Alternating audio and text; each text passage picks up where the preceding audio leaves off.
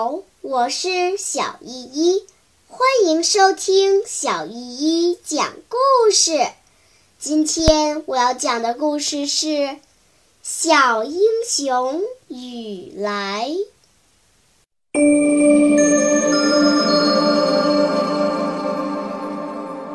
第二十九章：越胆小越害怕，越胆大越不怕。一天夜里，雨来和铁头在村西头上站岗。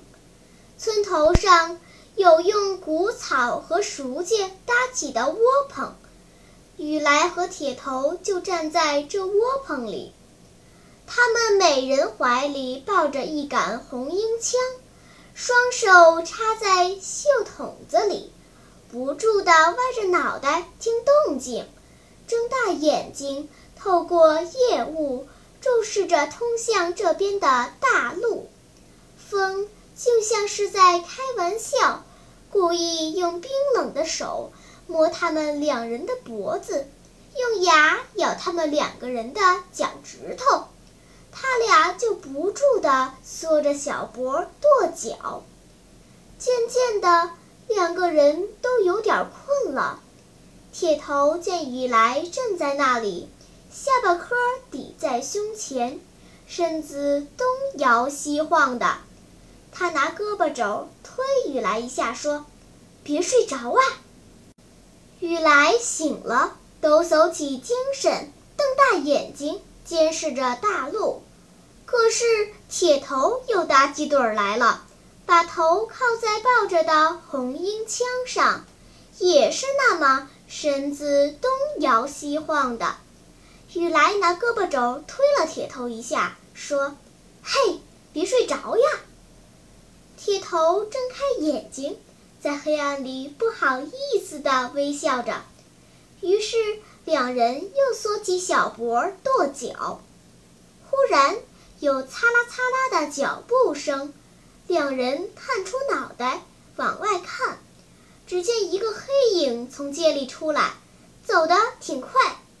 雨来把红缨枪伸过去，低声喝道：“谁？站住！”我听声音是武装班长申俊福，他来到窝棚跟前，弯下腰，睁大两眼，辨认着雨来和铁头，说：“是你们二位呀？这封鸡毛信谁送过去？沿村往西，快传！”雨来急忙抢先说：“铁头刚才往南村走了一趟，哈哈，这回该我啦。”那时候，游击队或区上的工作同志都没有固定的通信地址，有时一天转移三四个地方，信怎么投寄呢？走个大概的方向罢了，比如。打听到某某同志在南一带活动，信封上就写“沿村南转交某某同志”，只要方向对，信就能转到；方向不对，信还能转回来。半路上，无论哪个村，有人知道这个同志活动的方向，就在信封上改几个字儿，奔着新的方向转去。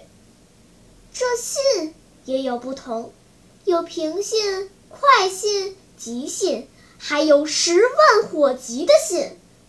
信封上插根火柴是快信，插上鸡毛是急信，插火柴又插鸡毛就是十万火急的信，多半是关于敌人扫荡的消息的。雨来接过信，一摸。信封上插着根鸡毛，还有几根火柴。他把红缨枪交给铁头，二话没说，拔腿就向村西走。旷野被寒冷的夜雾笼罩着，四外一片漆黑。群星在深远的高空里一明一灭地闪动着它们宝石般的亮光。雨来在两棵大树旁边停了下来，辨别了一下方向，就离开大路，跳过一条不宽的水沟，绕过一丛矮树棵子，沿着小路走下去。旷野很静，只是偶然间，风吹着地里的干柴叶子，刷里刷啦地响。不知道为什么，雨来想起平日里大家讲的关于狼吃人的故事。忍不住四下张望，他心里反驳着：“哪儿有什么狼？爸爸还说狼怕火呢。他敢来，我就划火。鸡毛线上插着火柴，在鞋底子上一划，擦！”雨来挺着腰板往前走，两条小腿儿像长了翅膀一样跑得飞快。他决心不再想狼的事儿。真是怪，他越是决心不想，越觉得有一只狼在屁股后跟着他，拖着长长的大扫帚尾巴，瞪着两只红红的小眼睛，伸着鼻子闻着他的屁股。雨来不住地转动着脑袋，左右回头往后看，可是什么也没有。真是俗话说的。越胆小就越害怕。雨来走着走着，脑子里又出现了狐狸的身影。他忽然觉得屁股后面跟着他的不是狼，而是一只狐狸了。他似乎感觉到狐狸那毛茸茸的嘴巴已经触到他的脸了。雨来一边快步走着，一边不由得用手摸摸脸。他生自己的气，抖一抖精神，心里叫着：“越胆小越害怕，越胆大越不怕。”好啦，今天的故事就讲到这里吧。什么？你还没有听够呀？那就赶快关注小依依讲故事吧。